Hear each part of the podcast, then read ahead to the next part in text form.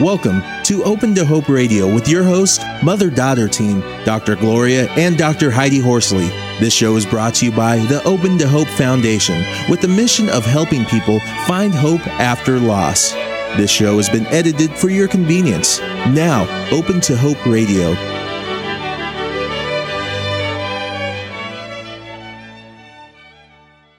Our first guest today is Kevin Quiles and our topic is finding resilience to cope. Kevin has a master's in divinity and is an ordained minister, bereaved parent, and spiritual and bereavement counselor. Kevin works for a nationally based hospice helping families deal with grief, anticipatory loss, and recovery. He is the author of the forthcoming book, Spiritual Care to Elderly and Dying Loved Ones. Welcome to the show, Kevin. Well, thank you. It's a pleasure. Hi, Kevin. Well, you're down in the South, right? Yes, I am. I was. We were just saying, Kevin's in the South. I'm in uh, San Francisco, and Heidi's in New York.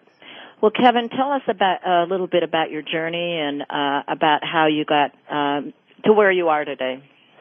Sure. It, it really was some 21 years ago that I actually um, lost my daughter. Her name was Elizabeth, and uh, she was actually born 10 weeks premature Mm. And when she was born, she weighed one pound point five ounces. Mm. And wow. most of her life that she spent was about five and a half weeks. Most of that time she was in NICU. And there, the doctors and the geneticists and the nurses were all there to really just try to take care of her and comfort her as much as possible. And after a while, the geneticists basically shared information that just uh, was pretty convincing that my daughter was born with a genetic kind of uh, defect. I don't like to use the word defect, but I don't don't know a better word for it. But after a while, he showed he he went ahead and actually kind of just demonstrated some of the signs that just basically showed that we were looking at a short life uh, with my daughter. And so after that, the doctor said, There's nothing really that we can do here that you cannot do at home. And so, to make a long story short, um, Elizabeth came home one early evening, and about two hours later, she passed away. Wow. wow, that must have been quite an experience taking her home. And I love the fact, Mom, that, that Kevin was able to take her home. Absolutely. That sounds like a pretty aware staff that that was able I, to happen. I agree. Yeah, I think they were. I think they were fabulous, and and it was really a kind of a hospice experience for me. And I say that because I've been doing hospice now for 11 years, but at the time I knew nothing of hospice, but it had the same connotations, and it was just really. Uh, it was almost a neat way of closure for me as a parent. Mhm. And and Kevin, what what comes up for me when you're telling me this story is I'm out there.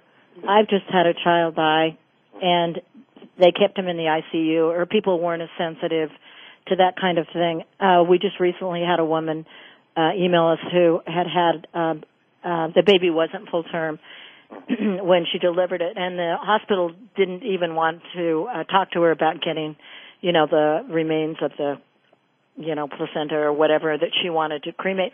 So people aren't that sensitive. Right. What do you what do you have for them out there? What if they're angry at their hospital staff or whatever? Have you got any thoughts about that for them? Well, I think for one thing, just off the cuff, I would say it's okay to be angry. Mm-hmm. I think um, coming from my own theoretical orientation as a counselor, I am very big on the emotions and expressing the emotions. And I know that that sometimes has to shift because of culture, because of maybe religion. But I would think that part of that whole process of feeling the feelings is very important. And I think that's okay to be angry. I think that's a very normal emotion that we will experience. And and lots of times we don't really know who to get angry at and we have this invisible idea of God, and we can't meet God, we can't find God often when we go through very, very painful situations. It's like everything is dark. But nevertheless, I find that those emotions are very normal, and I think it's healthy to just normalize them and validate them. You know, don't you think that sometimes when it comes right down to it, the people that you're mad at is yourself because you're thinking, I should have been firmer. Mhm. that you know I should have said I'm going to do this no matter what because you hear people you know do something like that stand out and say well I'm going to do I'm going to take it in my own hands but you know what I I really believe the idea that you did the best you could at the time Yeah, yeah. and, And and even the staff does the best they can at the time Right. And I think of uh, really for me, I think of a, a time when after she passed away, I was holding her. I was kneeling in front of my bed, and it was dark at this time, and I was trying to keep her body from getting cold. And it was actually really impossible to do because you know she had died, and so naturally the body does get cold. But nevertheless, it was a moment where I was able to sing to her. Now I'm not a good singer, but I was able to sing to her a very simple song, and that was, If I could change the world for you, I would. And what I was saying as a parent was that number one, as a caring parent, like any caring parent, I would do anything in the world to make things normal and make things good for you. But the part that I emphasize now is that the last part of the song was, I couldn't. I was Mhm. completely helpless, and feeling that helplessness is like feeling trapped, and uh, it's so difficult to be able to kind of express that helplessness. It's like you want to break out of that. mhm Wow, So- Kevin, that's a beautiful story. You singing to your daughter, "If I could change the world," I love that, don't you, Mom? Yeah, I do. It's wonderful. Well, Kevin, um, let's talk about flash forward and, and Okay. talk about your journey after that. You were a religious person at that time. I was. Um, I actually, you know, after the death of Elizabeth, I had some secret questions that began to develop. And I say secret because I was in an environment that was very conservative. Um, my family was conservative. I had gone to a very conservative school. Um, I was in a faith community that was very conservative. And so for a good several years, I was really to myself with some of the theological questions that I was starting to have. And so I say that because I think our environment really influences not only how we understand grief, but how we understand ourselves during that grief. And so for me, especially being uh, in, in the ministerial role, it was very difficult for me to truly allow these secret thoughts about God, the self, the world to really express themselves. And, and Kevin, what kind of questions were you having? Well, th- those questions that I was having was basically, what do I really believe, and who Mhm. is this God that I believe in? Well, Kevin, uh, I wanted to make sure that um, people got your website. Can you give tell them what your website is? Sure, it's www.kevinquiles.com, and that's K E V I N Q U I L E S. And also, he's, uh, your book's going to be published by our good friends, uh, Quality of Life Books in Florida, right? That's correct. In the next few weeks, yes. Okay, it'll be out in the next few weeks, and uh, and they can find out about it on your website too. I'm sure, right? Absolutely. And you can also go to Quality of Life Books. Right. Well, Kevin, when we went to break, we were talking. a You were talking about the death of a premature birth of your daughter Elizabeth, Mhm. and uh, also about how that you were your faith was challenged at that time because you were in a very conservative uh, faith community, and Right. uh, you were questioning God when we went to break. And, and Heidi was asking you, what were those questions? Right, and and they were they were very simple questions, but they were very profound because when you're dealing with deep values and meaning and purpose, um, it's, it's not a very it, it, it's it's not a light matter. And so for me, I struggled, but I felt that I needed to maintain as a minister this this this status quo that I had things together. And so for for quite a number of years those those those secret questions remained secret.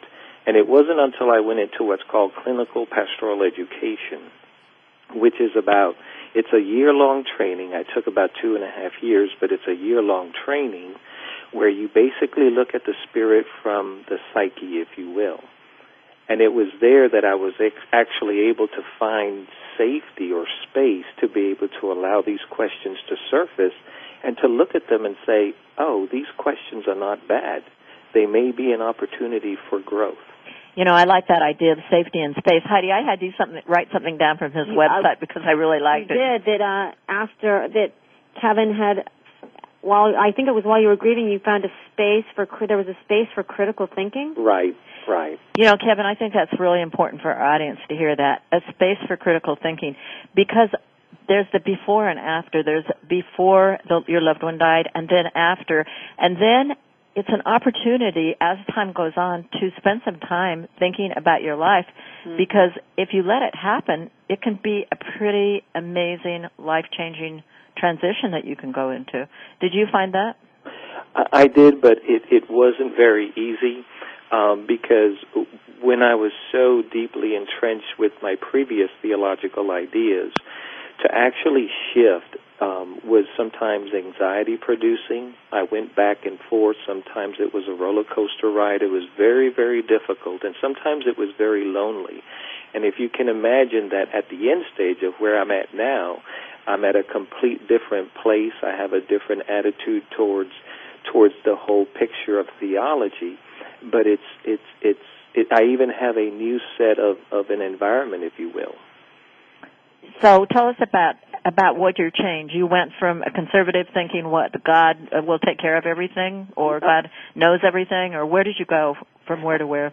Well, actually, at, at this point in time of my life, I have a very inclusive spirituality. I was able to find my own voice and to be able to say, what do I really believe? And how do I want to relate to God as I understand God, as opposed to trying to fit some internalized faith system that's already established. And so at this point in time, and one of the things that I find a lot of comfort in is that it's actually kind of kind of affected me both both in so many different directions. Number one, I feel very comforted and supported by in, uh, uh, the idea of God as I understand God now, which is very multidimensional. And the other thing is how this concept of God, this inclusive spirituality, has connected me with people of diverse religions and faiths, uh, uh, of any sort of belief. So here I am, and uh, wow, this guy was able to really, you know, make a change in his thought as a result of the traumatic loss of his daughter, and and you know what what was your main turning point? Do you remember? I mean if i'm there thinking how did how did you find find it to to find that resilience to cope with that loss? I, I think again I, I go back to to my my training uh, with clinical pastoral education because it wasn't just simply um, the reflection of thought. Um, it was definitely the reflection of thoughts and ideas and values and meaning and purpose, but how to reconstruct everything in my life so it is more soothing and fitting. But it was also at the same time the context in which I did it in was very revolutionary because it was done within the context of relationships. It wasn't really done isolated. It was done within the context of people who gave me the compassion, the patience and the love that I needed to be able to move forward in this theological development. You know, that's interesting because I went back to school and got a PhD and uh being around a community or, or worked on a PhD, being around in a community of scholars and uh that was soothing and uh, comforting in a lot of a lot of different ways. So, so you went through the theology track, but I'm thinking, are you thinking, Heidi, that there are other ways to go? Maybe uh, education, or you know, other ways to um, look at the dimensions of the world. Mm-hmm. Heidi, have you got any thoughts on that? Uh. I don't know. I've never really thought about that before. I mean, I was definitely not in the place. I didn't. That's not how I coped after the death of Scott. I actually dropped out of school. Mm-hmm. Right. And I had to get, I had to remove myself from, from school and religion, to be honest with you. So, and kind of find my way in a very different way. And so I, think, I guess there's many different things that we do after loss. Right, Heidi, and I'd like to kind of tap into what you and Gloria are saying because this is actually my story, but there are so many different ways in which in which people will go. Some people may do the very opposite. They may have maybe an inclusive spirituality and then find themselves wanting to become more conservative. And then you have some who may be uh, uh, uh, either atheistic or agnostic and find that some interest in something that leads them in a different path, or vice versa, because in my mind, spirituality does not mean that you have to actually have a theistic model. I believe that all people are sacred, and so whatever path happens, it happens. But I think it's important what both of you are saying, and what I'd like to say is that everybody's path could be very different, and there can be very different resources that will help along the way. Well, I like the idea of finding something soothing and fulfilling. And Heidi, going out and, and working and meeting a whole community. You moved to California, right? Absolutely, and you know, and now I'm a very spiritual person, but I've got to tell you, initially, I was so angry at God and I just wanted to blame somebody. Mm-hmm. And who better than God at that point? It was just an easy target. So I had to get, kind of work through the anger. And like you said, I loved how Kevin, you said it was legitimate. I had to work through the anger before I could embrace my spiritual, spirituality again. Yeah. And so Kevin, the, what yeah. if what if I've got this question? How could God let my child die? Well, oftentimes people like to answer that very quickly, and I think what I would do is not answer that because I don't have the answers to that. Mm-hmm. But at another point in time when I think it may be ther- of therapeutic value, what I would do with someone as they're ongoing with their struggles is number one, allow them to really express their struggles, their confusion, their helplessness. At some later point, if I felt it was therapeutic, I would begin to kind of ask them which direction would they want to go and how can I help them. Some may say, Kevin, I want to be able to really maintain the faith that I had.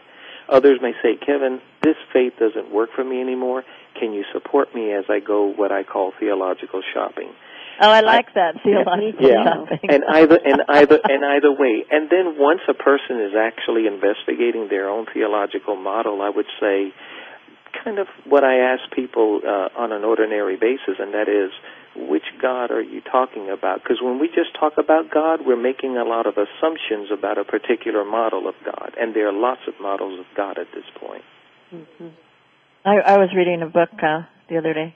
Uh, I can't. Uh, oh, it's. Uh, Oh well. I, it, anyway, uh, her mother told her that God was. Uh, her mother. She asked her mother what color God was, and uh, her mother said God is the color of water. Mm. Mm. Which I that's thought was pretty, a lovely. That's a nice metaphor. Yeah. Yeah. And and I love the idea of the, theological shopping because I think oftentimes people feel like you know the religion you're born into is the one that you must stay in forever, even if it no longer fits eventually. Right, right, and that's a and that's a there's a degree of pressure I think in our nation and our society for that, but you don't even have to really go through something tragic to find yourself making some modifications in your the, in your theology because there's books like Fowler where it talks about the stages of development of faith development and uh, the five stages of the soul by Moody. There's these ideas that people, even if you just develop and just grow in age, you'll find yourself asking these questions. You know, Kevin, I'm hoping that you're going to write an article for the Open to Hope Foundation because I'd love to have you put those authors in an article for us and sure. give people an idea of how they can explore their faith. You know, one of the things that when I was in private practice, sometimes there were people who would come in that were very confused mm-hmm. and that were, you know, really disconnected from from who they had been earlier on. And sometimes I would suggest to them that they might want to look at the faith of their childhood. Mm-hmm. Yeah. And for certain people, that's helpful because they, you know, have left that long ago, and it's a comfort to come back to it. Exactly, and and that's also even more profound when you think about culture. There are different cultures where that would even be even more pronounced and more soothing. Yes. Mm-hmm. And I was telling you, we did a show with Reverend Ritter, and I wish I had the data, but it's a wonderful show. And if you're interested in um, theology, I'd suggest that you find that show on thegriefblog.com because he made the comment to me. I said to him, you know, when my son died, I did not find uh, my theology helpful at all. You know, the the and he, I said, but you know what? The people were fabulous. The people in the community were so great to us. And he said, oh, Gloria, that is the church. That is religion. It's yeah. the people. And that's and that's what it, it sounds to me again. What I may have said earlier, and that is that there's so much healing, not just in looking and reflecting on theology and discovering new meaning and purpose, but it's doing so within the context of relationships, and that's so profound to me. Absolutely. So reach out, and we're always saying that to people. Find a group, find something, find find people that you can help, mm-hmm. and and uh, as Kevin has said, uh, be willing to explore, explore ideas and and uh, find the resilience to cope like Kevin has. Well, Kevin, thank you so much for being on the show today. It's been great. So do you have any parting thing that you'd like to say to our audience? No, um, no. I just uh, really just thank everybody for their time, and uh, it's not an easy road. Sometimes this this whole shift and change when you go through loss. But I I hope that I served as a testimony that that that we can survive. Great, thank you, Kevin, Thanks, for being Kevin. on the show. Thank you so much.